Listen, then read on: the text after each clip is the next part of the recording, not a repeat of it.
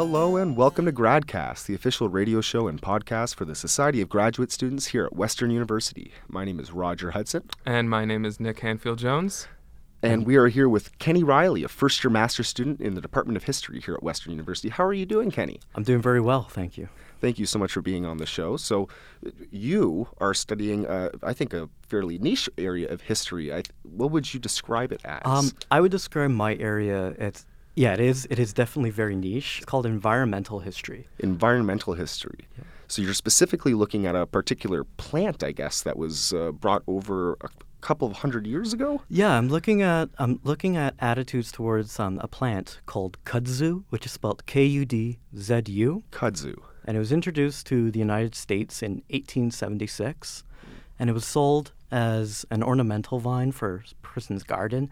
They could grow it as shade to uh, or as um, as shade from the sun or as little privacy from their neighbors. Okie doke. So, uh, can you explain what the kudzu sort of looks like? I'm trying to picture it in my head here. So it's um it's a so it's a vine, and it has it off and each vine has uh, three broad leaves on it, and it's and it's a very and it's a very bright green. Bright green. Okay. Yeah. So this would have been something that people would want to put on their homes for a decorative thing then. Oh yeah, yes. Okay. And and when it grows when it grows long enough, it has a has a really nice um, smell to it, a sort of sweet smell. Mm-hmm. So we're going to get into the details about how this plant came to North America and, and how that'll happen. But first, I'm sort of interested. Like, how did you get interested in this uh, area, this very niche area? Yeah.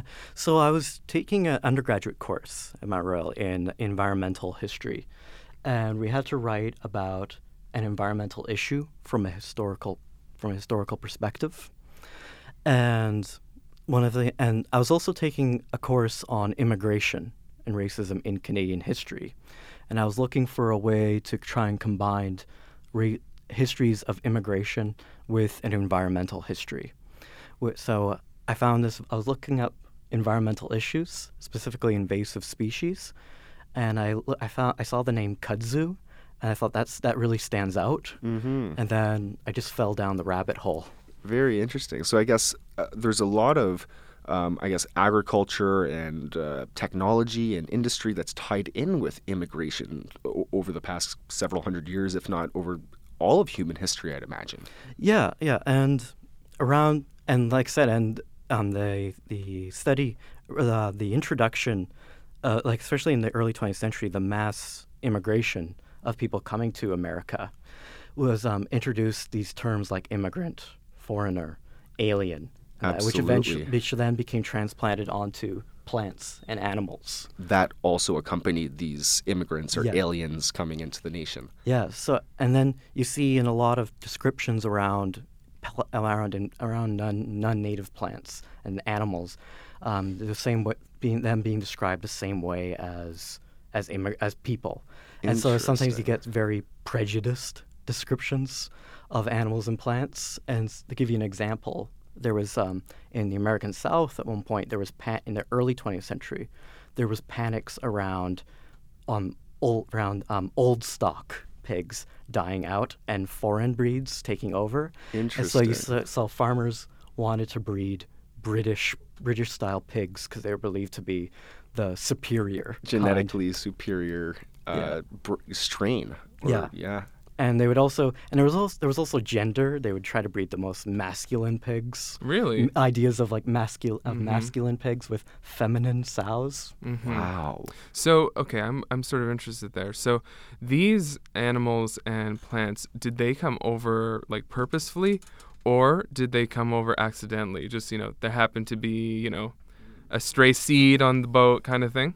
It's it's a little bit of both. Okay. But where kudzu came in was part of the um, was part of these what the what were called accl- acclimation societies. So these were groups. These were societies in London, in England, um, France, New Zealand that would introduce um, mainly European plants to parts of uh, Africa and Asia, places that were being colonized, as a way. And this, if these species were able to uh, to adapt to the environment, it was seen as proof that that white people could colonize these areas, and then they could and then they and then in their minds they would introduce they would bring back plants and animals from these places to like England, France, America as proof of conquest. Or just trophies. Yeah. Wow, that is fascinating. So I guess I guess prior to immigration or th- this boom in uh, immigration in the 20th century, like you were saying, I would imagine that a lot of areas on the planet looked a lot different because they had different agriculture or uh, different kinds of uh, structures and, and uh, things like that. Yeah, absolutely. Absolutely. I mean, in, Nor- in North, Amer- in North America, North American history, there is the um, the Columbian Exchange, which is like the introduction of cattle and pigs and horses to North America, uh, and the introduction of mass agriculture to um, to North America specifically, which is which is an area which is an area I'm more I'm more comfortable with. I see. Um, and so, and with the introduction of agriculture, it created the possibility of weeds, because a weed is often described as a plant that's out of place. And in, when you create in agriculture, you create this oversimplified um, ecosystem. Mhm. And it, so if you have, if you grow, like say, a bunch of potatoes, and say there's a corn that's growing in your field of potatoes, it might become seen as a weed, as something that has to be eradicated. because it's not something that you intended to be there. It's not something that you want there in the first place. But because it sprouted up when it's not supposed to, it's seen as a pest. Yes. Yeah. Hmm. So if North America like did not have agriculture before, like how did? Oh, it did have. okay. So sorry, it did have agriculture. Okay. What I'm saying, but like I'm saying that animals such as like cattle, horses, Oh, okay. that they were introduced, Right. and there were so- there were societies of, of Aboriginals that did practice agriculture, um, but due to like a volcanic eruption in 12 year 1215, I believe, it it created it um, cooled down the Earth's temperature, blocking the sun, and as a result. Um, Aboriginals, are, many Aboriginals were forced to adopt a more um, nomadic Mhm. lifestyle. So so then you get the introduction of like different forms of agriculture, I guess. Mm-hmm. And then what happens next to the sort of like what happens when you introduce like totally different um, species of plants, for example? Um, well, as, as a result, they end up uh, they end up crowding out other other sp- other native species. Right.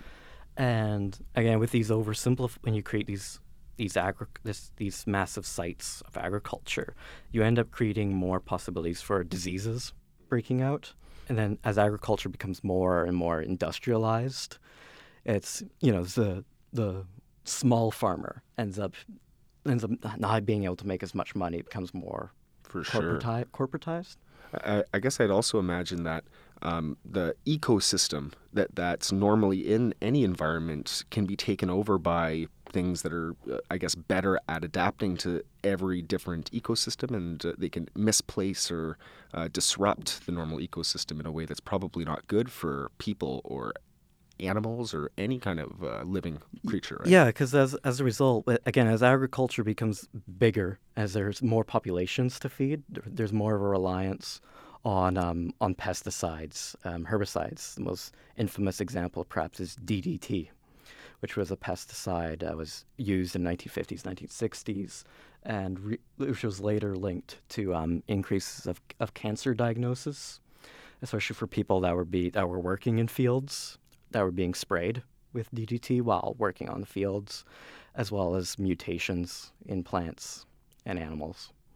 I see. Okay. So so then I guess uh, in terms of kudzu, w- w- what was the because that's the plant that you're studying. Yes. It, it- correct me if I'm wrong, but it was adapted or it was brought over, uh, acclimatized Yeah. uh, from Japan into Yes. North America. Yeah, it was brought over. Yeah, brought over from Japan to like North America as a result of these acclimation societies, and then in the 1930s, 1940s, when the American South is dealing with problems of soil erosion due to like excessive tobacco and cotton farming, someone um, the government, because the American government being devoted to um, con- new conservation and preservation measures for the environment, got the idea to introduce this kudzu plant to the region because it grow it grows on various types of soil, holds them together, and the idea was that if these if these cotton or tobacco farmers had a bit of kudzu on their farm, their cattle or their and their other livestock could graze on it, Oh, and I because see. kudzu grows so quickly, it would grow back,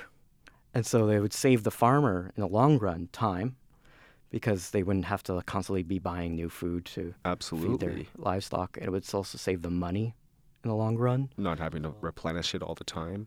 And I guess land as well, because if it, how fast does it regrow? You said it regrows. It, it can grow, well, it can grow uninterrupted a foot a day.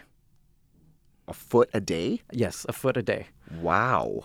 How could it possibly have uh, that much energy to, to produce that much plant? Um, Well, it's it's a nitrogen fix. It's a nitrogen plant. It's rich in nitrogen, and okay. that and they're actually I actually don't know much about why it grows so why it grows a foot a day, but again, it grows in humid climates, and if there's nothing to hold if there's nothing to hold it back, it can grow a foot a day. That's incredible. And, and I guess where it was brought to in in the southern areas of this of the United States. So like states like Georgia and Mississippi, like areas that are very humid have humid climates. and also had cotton and tobacco farms, I would imagine. Yeah. So is this, you know, related to sort of the concept of crop rotation? Like, were these farmers just over relying on tobacco, et cetera, to the point that their soil just looked, or uh, the soil just became unnourished? And Yeah. then- yeah. So their their idea was to like nourish the soil via this, uh, you know, foreign plant. Uh, what happened then? Like, did the soil become better? Yeah, it did. It did. It did help. It did help conserve soil, and it and it did. Wor- it worked for farmers. It helped save time. It saved money, and it was successful for the most part. The problem is, is that you always have to you have to have something to keep the plant in check from having it grow a foot, from keeping it from growing a foot a day, because it will overtake trees and plants and depriving them of sunlight. and to destroy the normal ecosystem. Yeah, and there's uh, after World War II, there's changes to the agricultural agricultural economy in Okay. the southeast. Um, these states they switched from cotton and tobacco farming to lumber farming, after, especially after World War II, um, to build, building houses and that. Um, Right. Yeah. and then Makes sense. so they start leaving behind their cotton farms, which have which have growths of kudzu. They either switch to lumber farming or they just move to cities. But they left the kudzu Yeah. regardless. And so when you leave kudzu alone, it starts growing, it starts overtaking trees and plants, and it, it now occupies over a million acres in um in the in the American South. A million acres. Yeah. So put that in perspective. How, how big would that actually be? Is that like half a state? Or? Oh, it occup- it's occupies every county in the state of Georgia, and most most counties in the southeastern states have kudzu, wow. and it's earned the it's earned the nickname the vine that ate the South. So is this just like barren wasteland now of kudzu? Like no more trees left and so? There are there are trees and pla- there are trees and plants um, that are filled with kudzu, but this is the real this is what makes it really interesting. The plant, it's it's almost become a cultural icon of the South. In the state of Georgia, there are there are cities, um, well not cities, there are streets, and even like stores that are named after kudzu. When an artist wants to depict an authentic Southern landscape, they will often use kudzu depict it. Even though that this authenticity uh, for the kudzu, it, it only really took over when it when it was brought over in 1876. Exactly. Wow. so it's become such a part of the culture. Yeah. But tell me about that. So like, you know, the you know, it seems like on the one hand, um, there's a, like a positive association with it. You know, people are depicting it and such, but at the same time, you have depictions like the vine that ate the South as a more negative connotation. So how do people sort of see it now, like culturally, and how, you know, how did that shift um, occur from how they originally thought about it? Yeah. like, So current attitudes towards it, there, it's like people are trying. It's like this balancing act between see between invasive pest on one hand, and then cultural icon of the American South on the other hand. And they're still and the states they still struggle with kudzu, and and, as far as attitudes towards it, there are people that believe that even the label invasive is inaccurate. It's some people they believe that um, that kudzu is actually a useful plant. It depends on how we view it. So people have tried making baskets out of kudzu. They've tried making medicine, so they ground it up into powder, and for people to consume. It helped them with alcoholism. Really? Yeah, and the so the idea is if you tr- if you drink kudzu medicine, it makes you less thirsty. And this is like Western medicine, is it, or is it Yeah. pseudoscience? Um, it's based off. So they're basing it off of like beliefs in in Japan that people would would t- would would take it and as use it as medicine. And but there has been there has been research conducted onto kudzu in the night, especially in the 1970s, 1980s, using kudzu as an alternative source of fuel or a fiber. And these people they found promising results, but they couldn't get grant money because there's still a stigma attached to the plant. Don't we all know that? yeah, we all know that Yeah. struggle. But essentially, it, so it has all of these these huge uses potentially if, if enough grant money were, were allocated towards it. But you're also saying that a lot of these states are struggling, quote unquote, with it. How would you say the the struggle? Like, wh- what is the struggle? Just that it's over invading other species? So, m- mo- even more than that, I was looking. My undergrad thesis was focused on kudzu in Atlanta specifically, Okay, from so you've 19, a- late 1970s, early 1990s, Atlanta, Georgia, and there was actually issues with corpses being um, just lost in growth of kudzu. Lost, Like- being a questionable term to use Yeah. to describe that. Um, so people, there was um, corpses that would be do- people would- were moving kudzu. They would find corpses of people that had either been murdered or had died in them. Dang.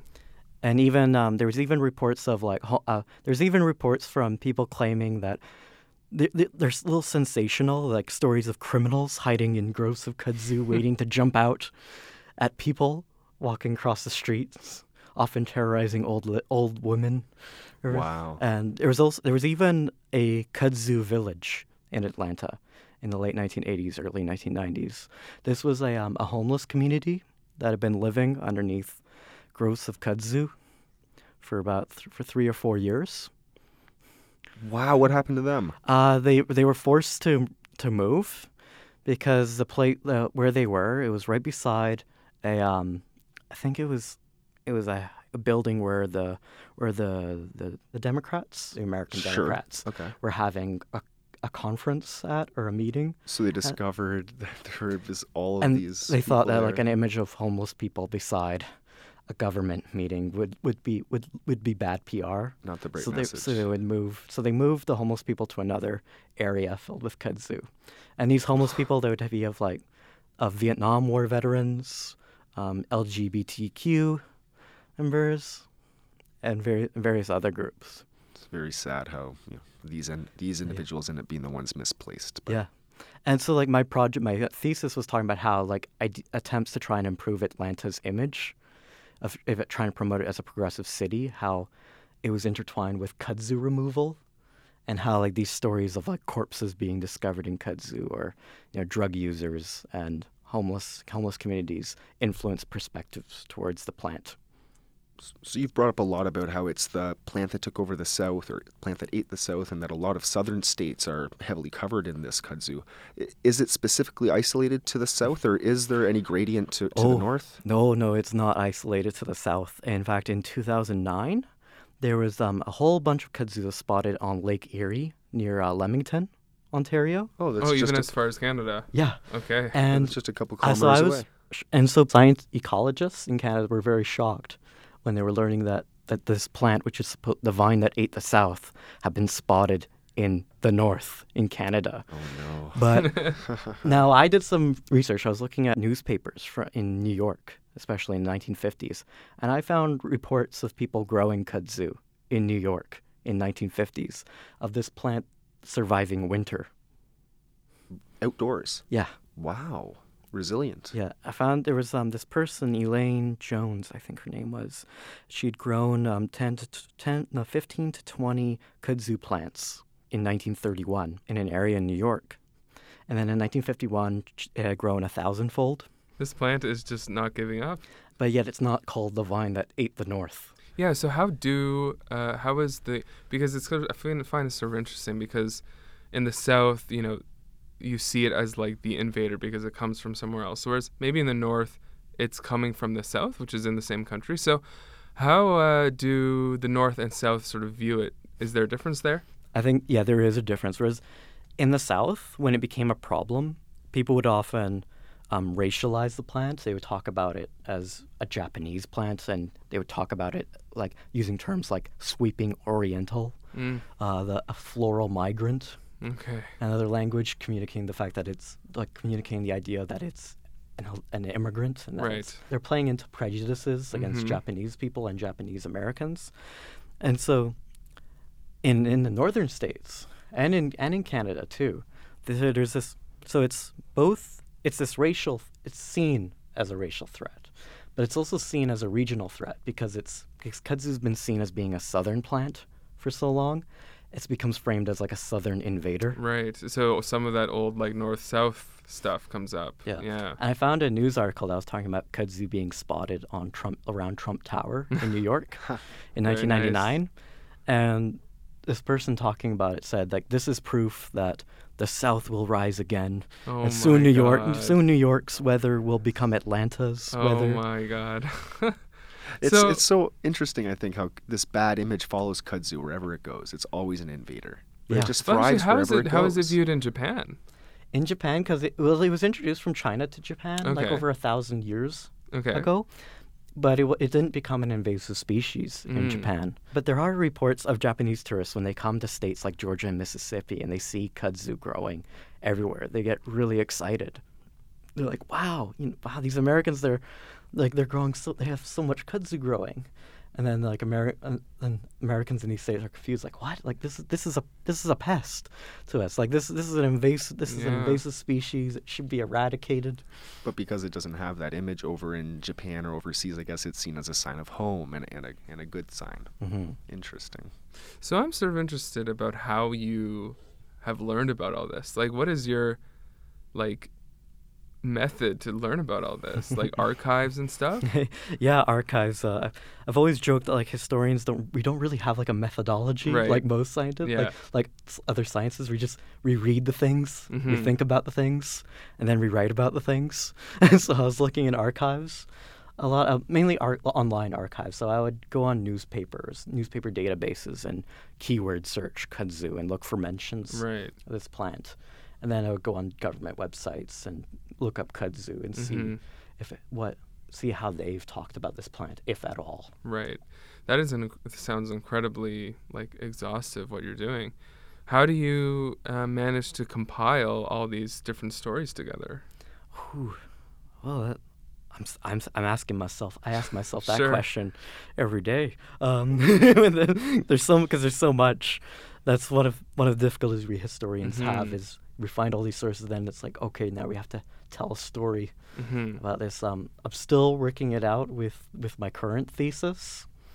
But, uh, I actually want to ask about that. So you have uh, you, you're in your first year of Yeah. so that means that you have, uh, you know, a year and a bit to go, a year and five months or whatever. Um, what is? But it sounds like you've done an incredible amount already. So what is your sort of plan, and and and what specifically are you going to write about for your thesis? Yeah, so you can only do so much keyword searching for so long online. So I want to visit archive City of Toronto archives. Okay.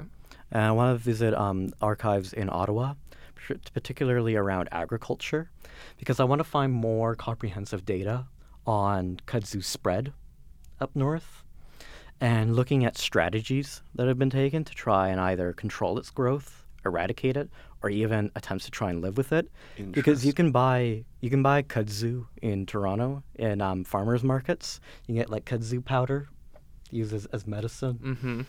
So you're you're trying, I guess, to piece together more from a cultural perspective how it's been dealt with, what its positives are, and if it even needs to be dealt with uh, in the same way as it was viewed in the South uh, in terms of the North. Yeah, yeah. My my project is going to aim at it's aiming kind of like what it like why this yeah why is this plant seen as being southern, but not as northern, despite having an equally long history Yeah. in the north.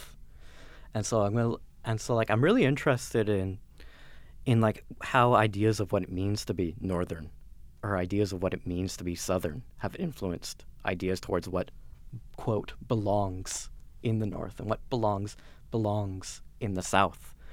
And so like my so my project's like it's talking about kudzu up north and what it means to be northern, what it means to be southern, because which I think is really per- really important for us even here in Canada because we we talk about how in our it's even in our national anthem, the True North, strong and free. But most of us live in the southern parts Yeah. of Canada. Absolutely. so it's so interesting. I think that uh, on top of all of the benefits you- you've already spoken about, on top of kudzu, you're also now looking at all of these different cultural differences through the lens of kudzu in order to reach these uh, conclusions. I think that's so fascinating. yeah. So we have just a few more minutes here. I'm sort of just, you know, a few final questions. What are you, what are you planning to sort of do next with this? One of my professors told me that there's a book in here somewhere. So I wa- once I get this thesis completed, who knows? Maybe I'll maybe I'll go all the way to do the PhD and Mhm. write a book Very cool. kudzu in the north. And and what are the options uh, for a historian who has a PhD in terms of um, jobs afterwards? For in the history department, uh, the job market's not doing too well Sure. here. Um, but you know, but there's it's always good to have it's always good to have a backup plan. But I think the environment it's a topic that's only going to become more and more That's true. relevant. Absolutely. And so I think there I think there's there's plenty of backup plans. Yeah. For if if if my if plan A doesn't work out. Keeping the options open, that's never a bad idea. Well, thank you very, very much, uh, Kenny, for being on the show. We really appreciate uh, all the knowledge you've just bestowed on us. And potentially, maybe when you finish your master's or move on to the PhD, you can get us up to speed on all of the new information you've come up with uh, in good. that time. Uh, so, this has been Gradcast, the official radio show and podcast of the Society of Graduate Students here at Western University. If you'd like to be involved in the show or get in touch with us at all, you can email us at gradcastradio at gmail.com. You can follow us on Instagram, Facebook, or Twitter at GradCast Radio. And if you'd like to listen to us, we're on CHRW 94.9 every Tuesday at 6 p.m. Listen to us on Spotify, iTunes, or wherever you get your podcasts. And Kenny, if anyone wants to follow you on social media or get in contact with you, how can they do that? Yeah, so I'm on Twitter as um, K Riley, capital K, Riley 16 on Twitter. Um, and then my email address is K R E I L L at uwo.ca. I was your host today, Roger Hudson, co host uh, Nicholas Hanfield Jones, and our guest today with, was Kenny Riley. On the mic for producer was Gregory. Thank you and have a great evening.